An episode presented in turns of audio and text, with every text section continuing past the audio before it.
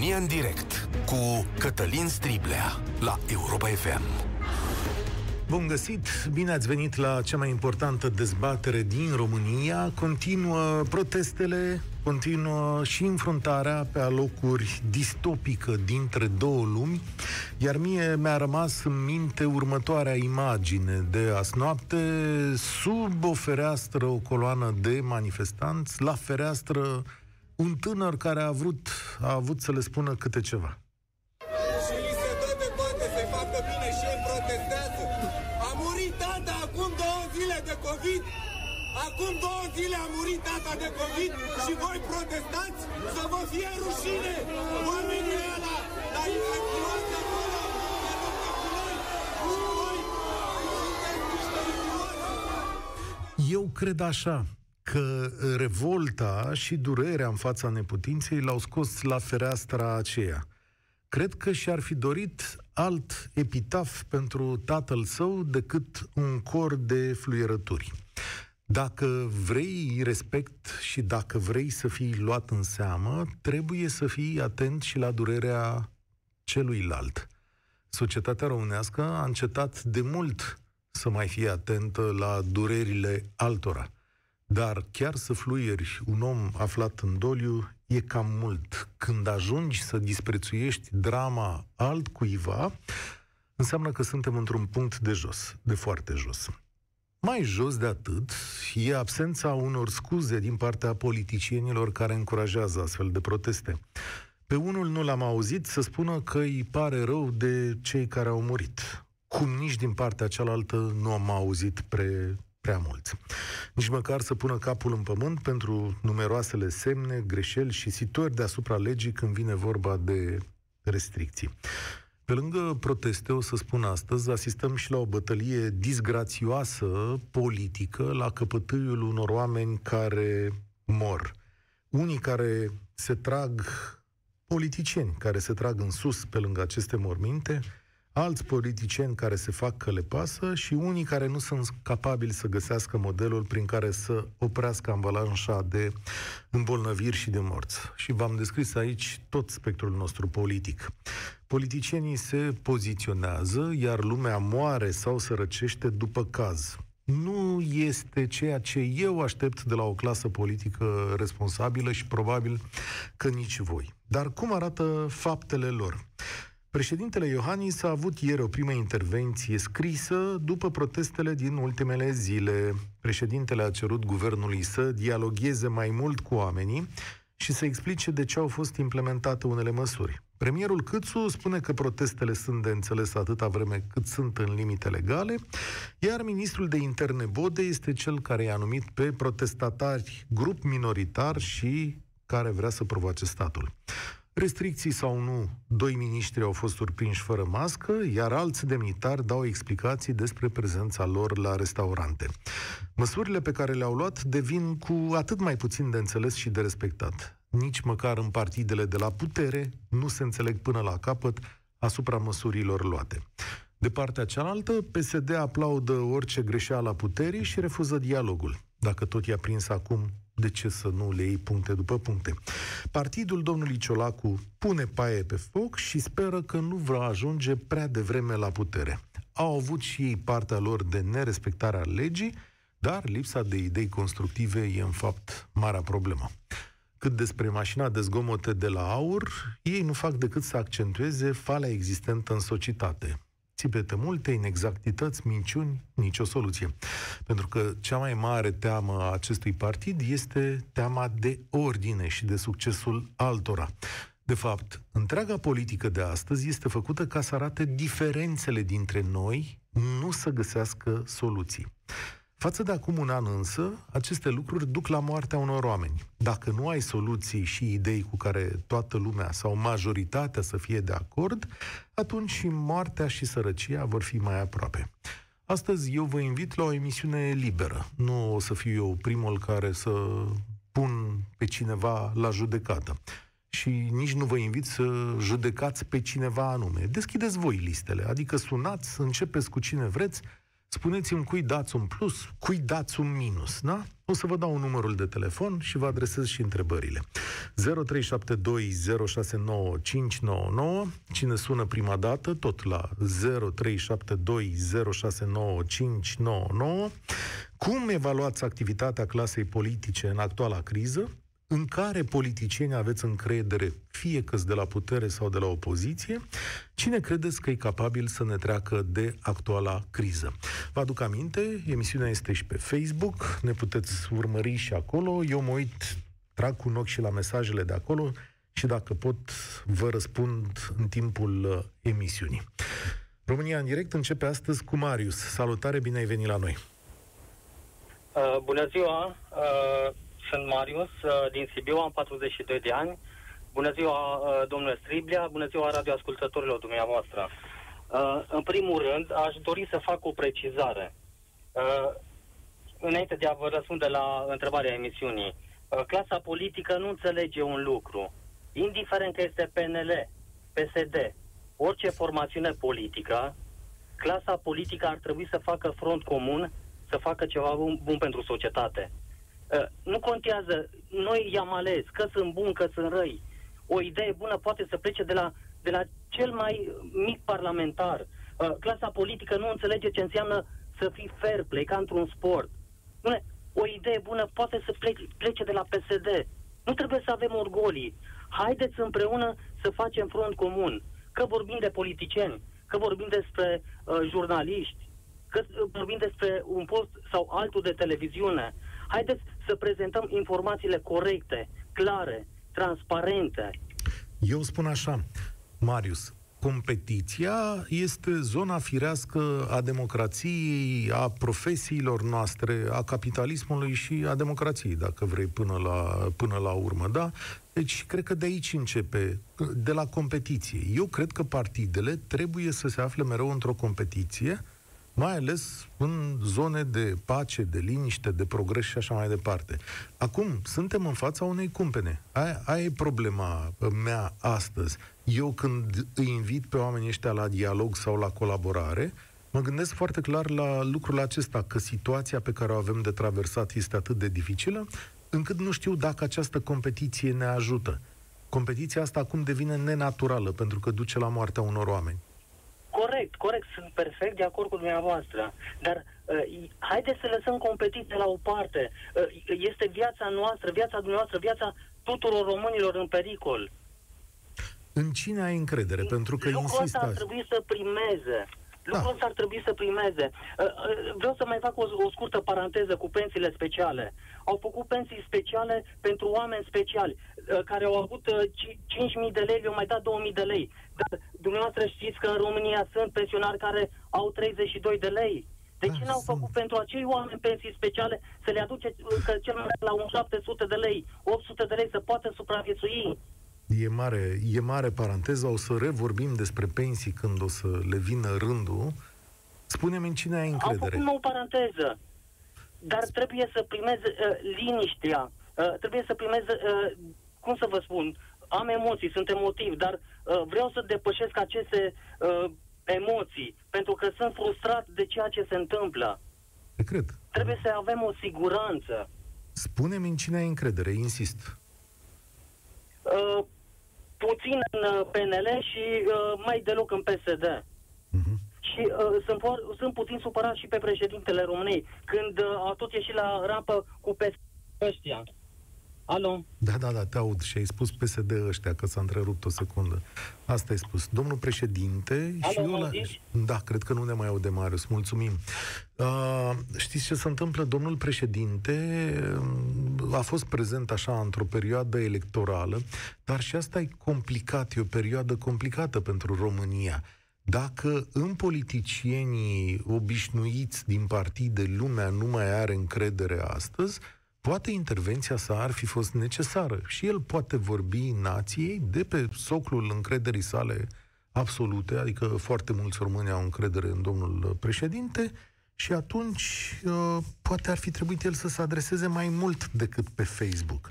Poate domnul președinte ar trebui să mai dea interviuri. Zic și eu. poate domnul președinte ar trebui să răspundă la niște întrebări adevărate.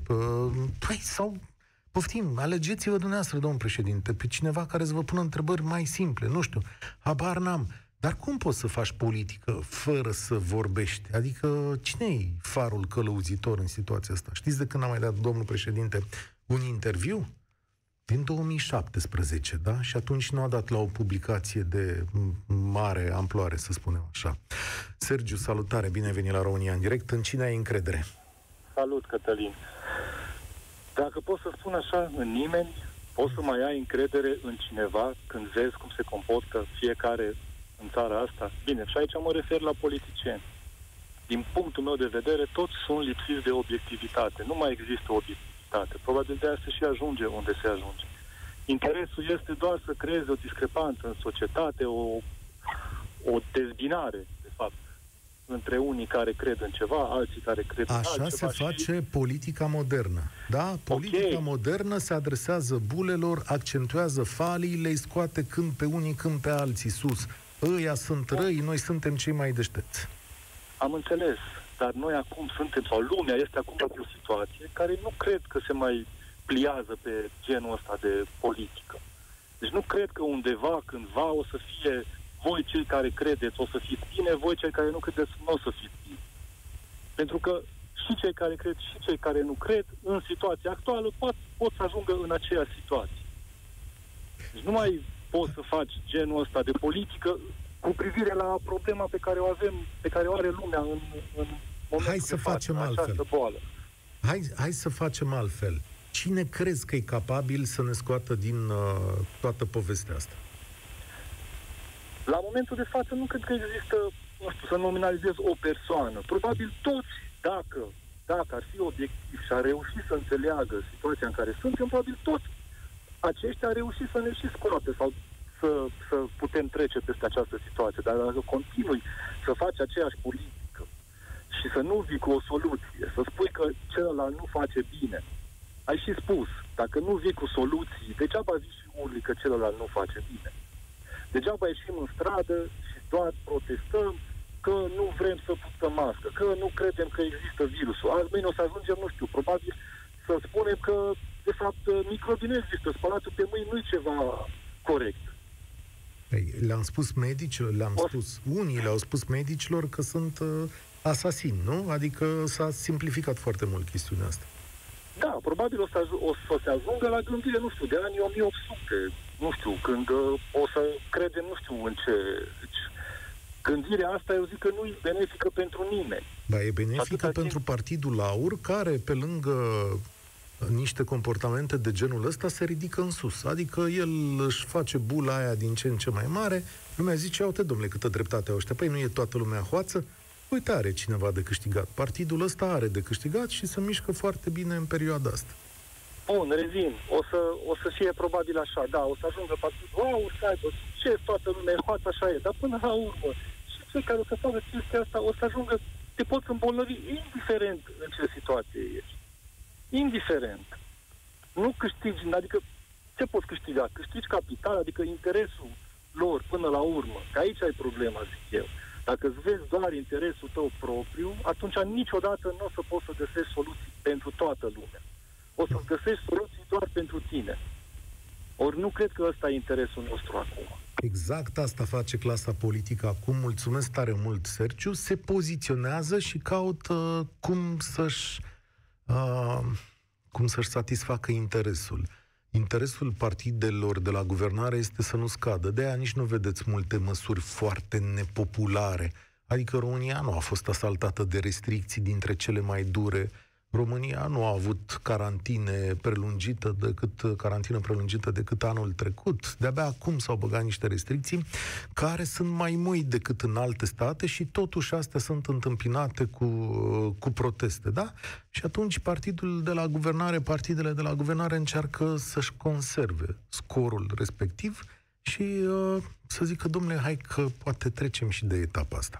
Izabela, salutare! Tu în cine ai încredere?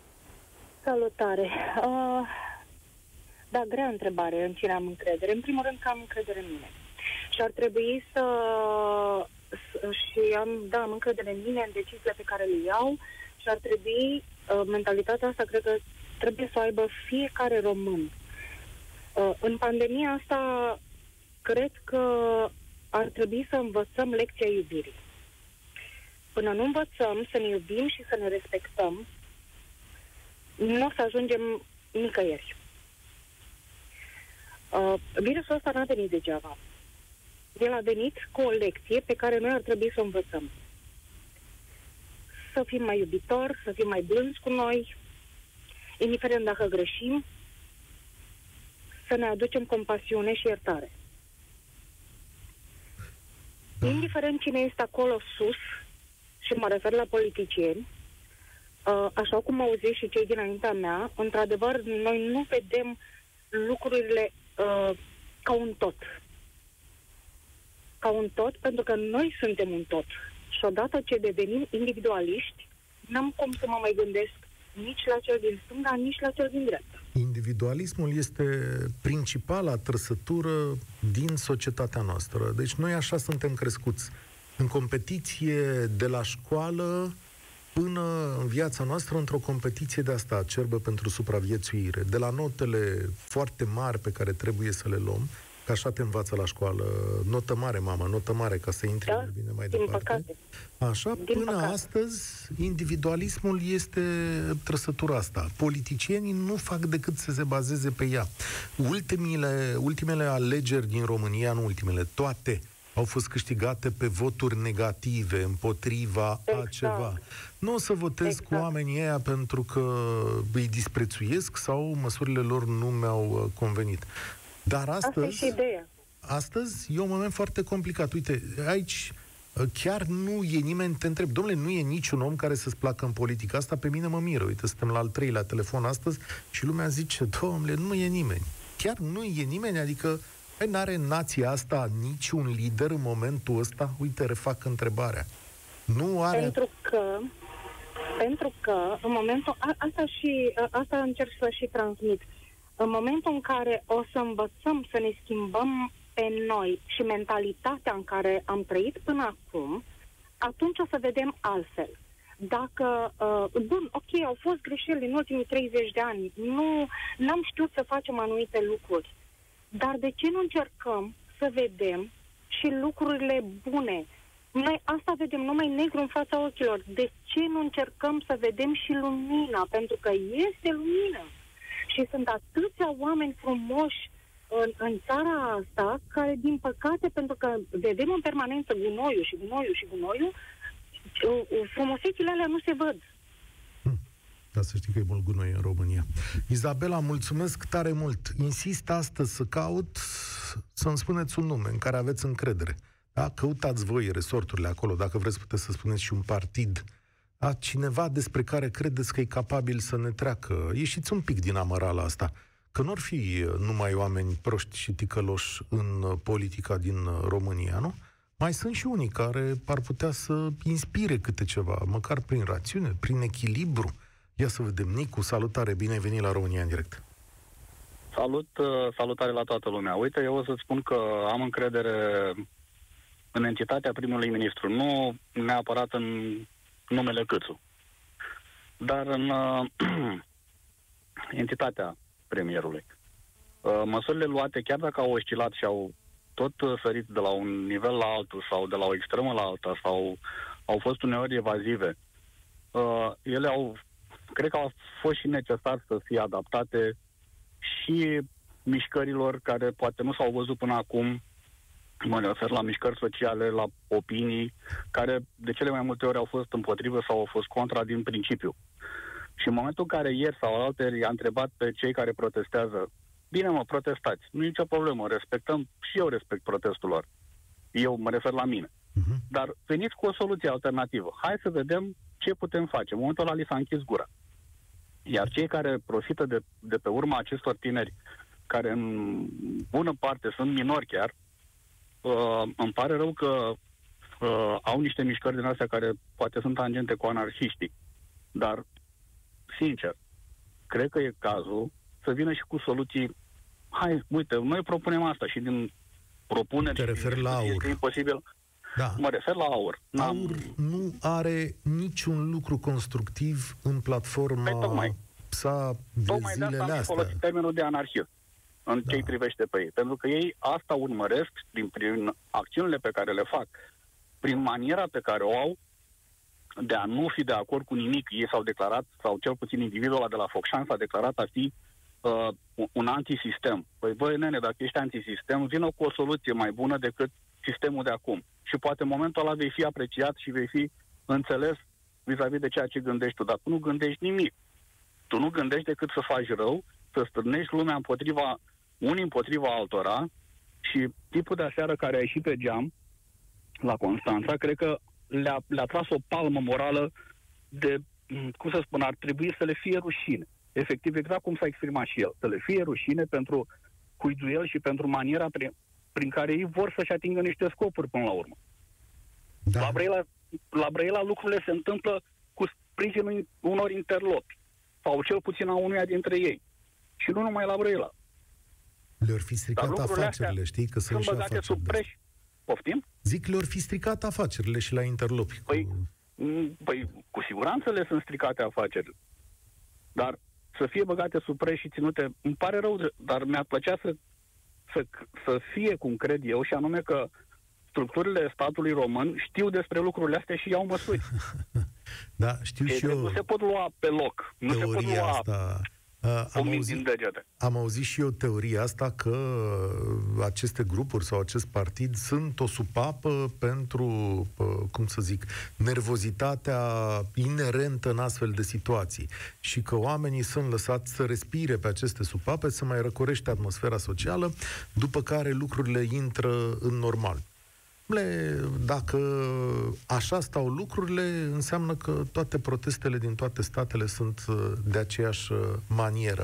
Nu mi-ai spus, uh, nu mi-ai spus nimic de PSD, a rămas așa întreape. Dacă tot ei lua pe PSD-ul stă, PSD-ul stă pe margine și uh, culege, culege roadele, așa puțin câte puțin, deși liderul lor, a, nu știu, nu vreau, nu vreau să mai folosesc apelative, uh, nu, nu, are, nu are stofă de lider. Vai, orice s-ar spune.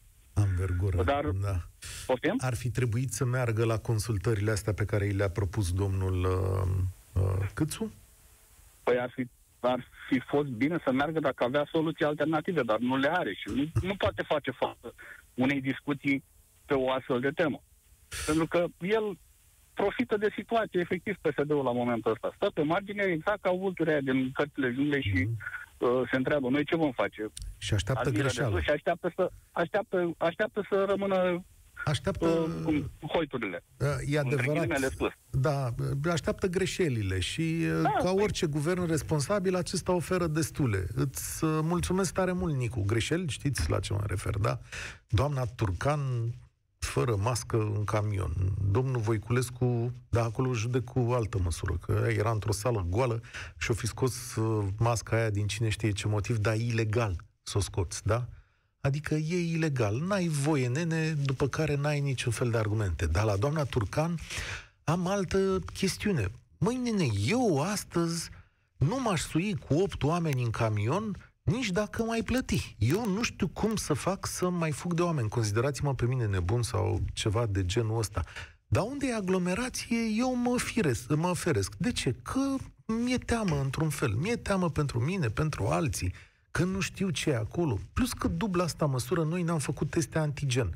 Păi ar merge la mine în sat unde sunt eu în carantină să-mi fac eu niște teste antigen cu prietenii mei să, nu știu, facem noi orice, da?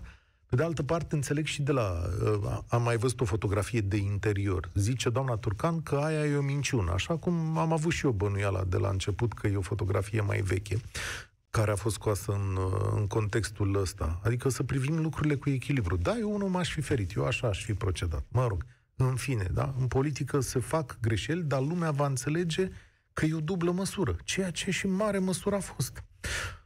Victor, salut, bine ai venit la România în direct. Cântărim politicieni, partide, salut. oameni, opoziție, putere, alege tu. Salut, uh, Cătălin, salut uh, toți ascultătorii Europa FM la ora asta în direct. Uh, ideea este următoarea. Până să apuc să aleg, Hai să ne uităm uh, despre ce e vorba. Vorbim despre proteste. N-am nimic împotriva nicăr, niciunui protest. Oricând istoria ne învață că protestele au fost uh, împotriva unei anume puteri și că în orice protest au existat și spărgători de grevă și instigatori. Asta este ce ne-a învățat istoria și nu poate fi schimbat. Nu o să uh, inventăm noi apa caldă sau roata astăzi. În același timp, vorbim despre măsuri restrictive. Poate sunt sau nu sunt uh, înțeles pe tema asta.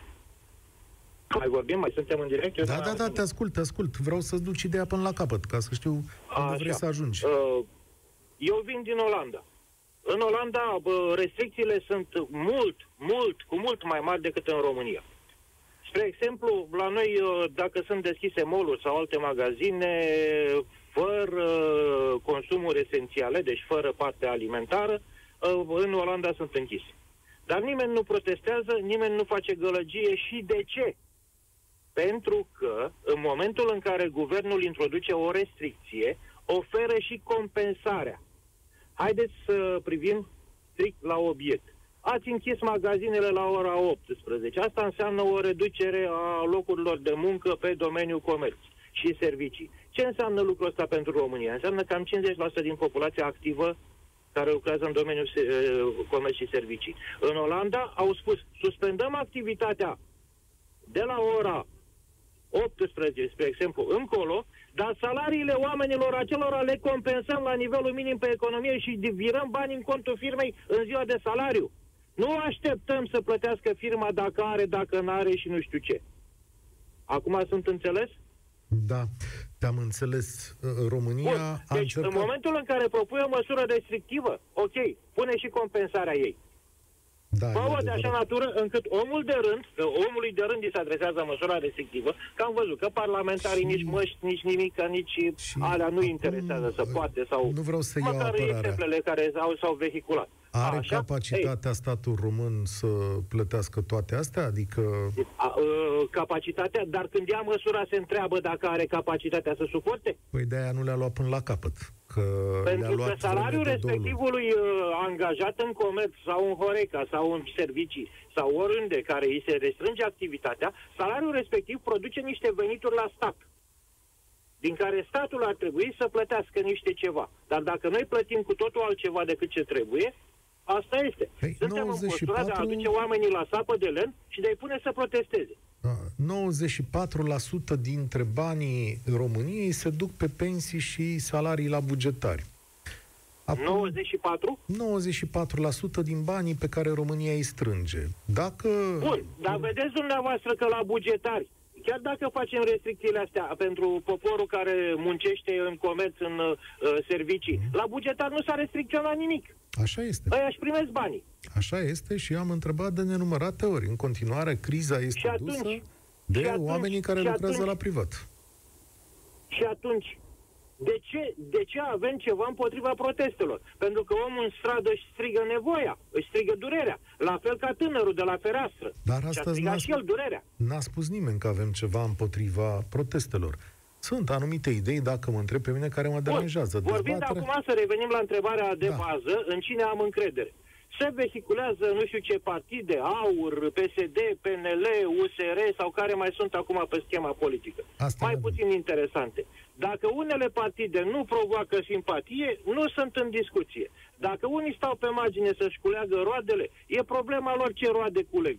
Că știi vorba aia, aștepți, aștepți până culegi. Da? Ok. Și votul tău merge către?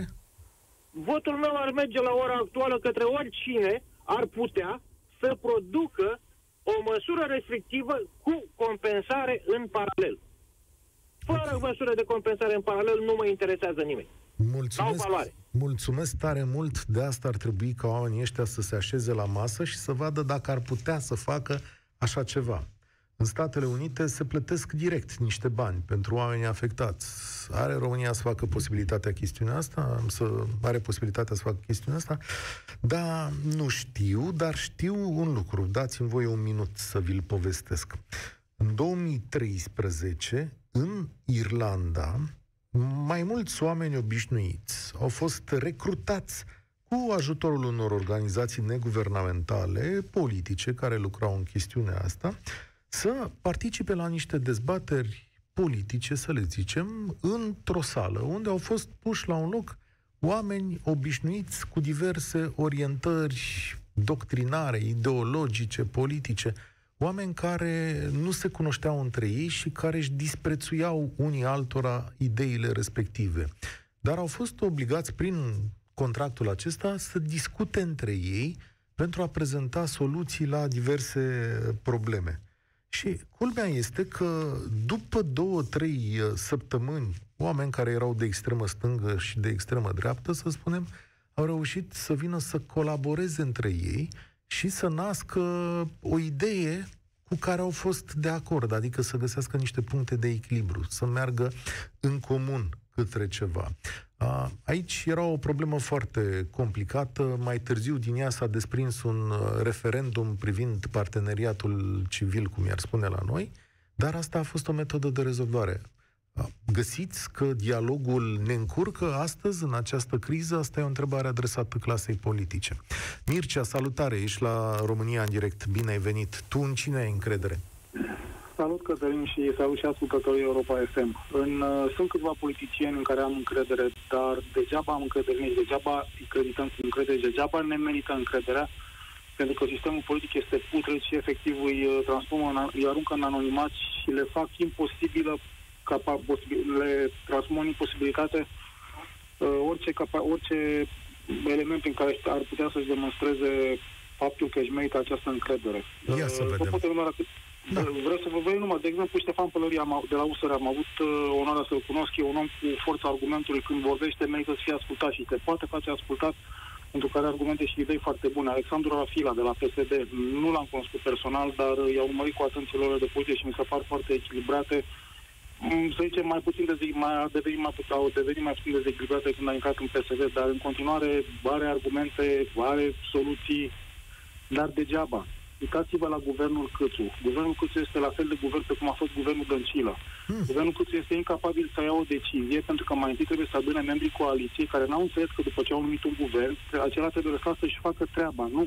Orice măsură care se ia în guvern este dezbătută ca și cum Palatul Victoria de, are devenit un fel de palat al Parlamentului. Cred că, așa cred că, așa cred înțeleg ei să funcționeze. Cred că mai curând, cred că mai curând nu coaliție e problema, eu așa înțeleg că domnii Barna și Câțu rulează foarte bine împreună, dar cred că mai curând pe la PNL e o mare problemă în sensul Nu rulează că... deloc bine împreună. Nu rulează bine? Deloc bine împreună. Nu rulează okay. deloc bine tu împreună. Pe ce te, de multe ori. tu Asta pe e, ce te bazezi? Ei, nu stau acum să număr informațiile din presă de-a lungul timpului care m-a făcut uh-huh. să uh-huh să consider lucrul ăsta. În okay. fine, ideea e că, repet, sistemul politic din România este efectiv putere și anulează orice politician care ar fi capabil să facă sau poate ar încerca să facă ceva bun și pentru țara asta și pentru populație. Păi și ce soluție îmi dai la criza de astăzi? Că una dintre întrebări sună așa. La Cine criza, credeți... de astăzi, la criza de astăzi suntem într-un tren numit Uniunea Europeană care dacă reușește să ne târască, să ne târască și am zis bine că suntem undeva pe ultimul vagon,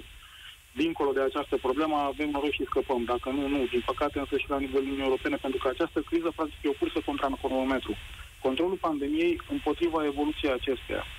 Ceea ce nu s-a explicat și nu trebuie, să, nu trebuia să explic eu acum, nu trebuie să explic eu acum la Europa FM, trebuia să explice guvernul și specialiștii.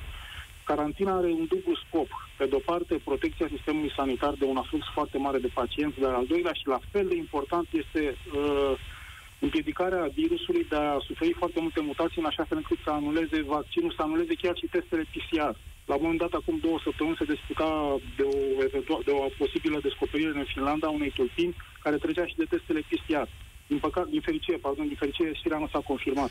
N-am, n-am mai Sunt de acord cu tine, lucru. dar fii atent. Lucrul ăsta a fost spus, numai că nu a fost spus în fiecare zi, astfel încât să pătrundă a fost până la urechile tuturor oamenilor. cu foarte mare atenție toate explicațiile vis-a-vis de necesitatea carantinei. Se păi, spune foarte puțin despre acest Trebuie lucru. să-l auzi în fiecare zi. Am Carantina, să spun principalul scop, a zice mai degrabă decât uh, aglomerarea uh, sistemului sanitar, principalul scop este limitarea virusului de a suferi foarte multe mutații în foarte scurt timp.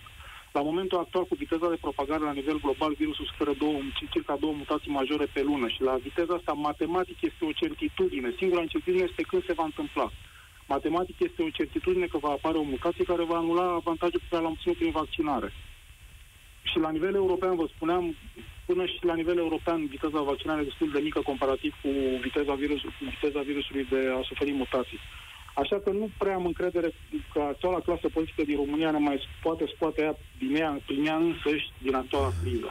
Practic da. e nevoie de, de, o, de o reformă a statului și nu de o reformă, de o modificare majoră a statului. Să știi că pandemia asta mi se pare că a anulat, mulțumesc tare mult Mircea pentru cuvintele tale, pandemia asta a anulat programul de reformă. Nu s-a apucă nimeni de reformă acum, e cu supraviețuire. Silviu, închei România în direct, salutare! Salutare!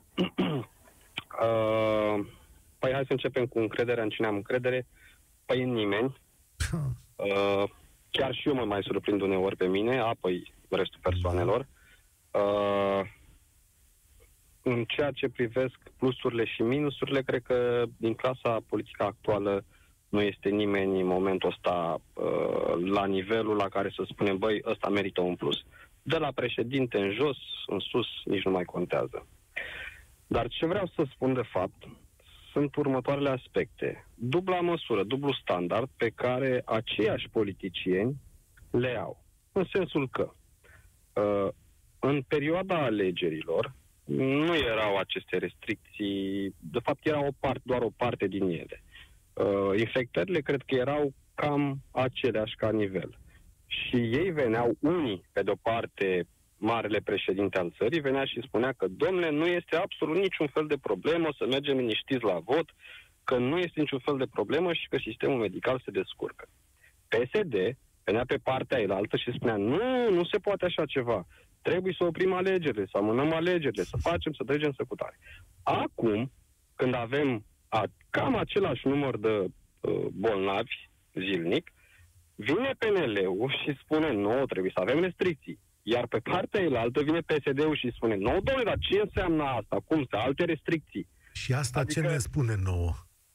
Ce ne spune nouă? Că ei, ei față de noi, în funcție de uh, interesele pe care le au și unii și alții, că fiecare partid ascuns are o anumită agendă, în funcție de agenda respectivă și de interesele pe care le au ei, ca partide, da? ca grupări, hai să nu mai spunem ca partide, că de fapt astea sunt niște grupări, așa, uh, au anumite măsuri, chiar dacă măsurile alea se referă la aceeași speță. Adică ce vrei tu să spui este că agenda lor e mai importantă decât interesul public. Și cred de că, mare parte, da. Și cred da. că mulțumesc tare mult pentru cuvântul tău, Silviu. Ăsta e finalul României în direct astăzi și cred că e cea mai bună concluzie.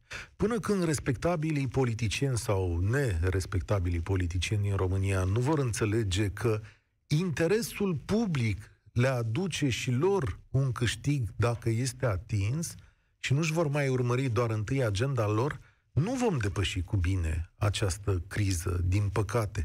Pentru foarte mulți dintre oamenii României va veni fie boală, fie moarte, Doamne ferește, dar pentru foarte, foarte mulți va veni și sărăcie. Despre asta e vorba. Vă aștept și mâine la România în direct. Eu sunt Cătălin Striblea. Spor la treabă! Participă la România în direct de luni până joi de la ora 13 și 15 la Europa FM. Música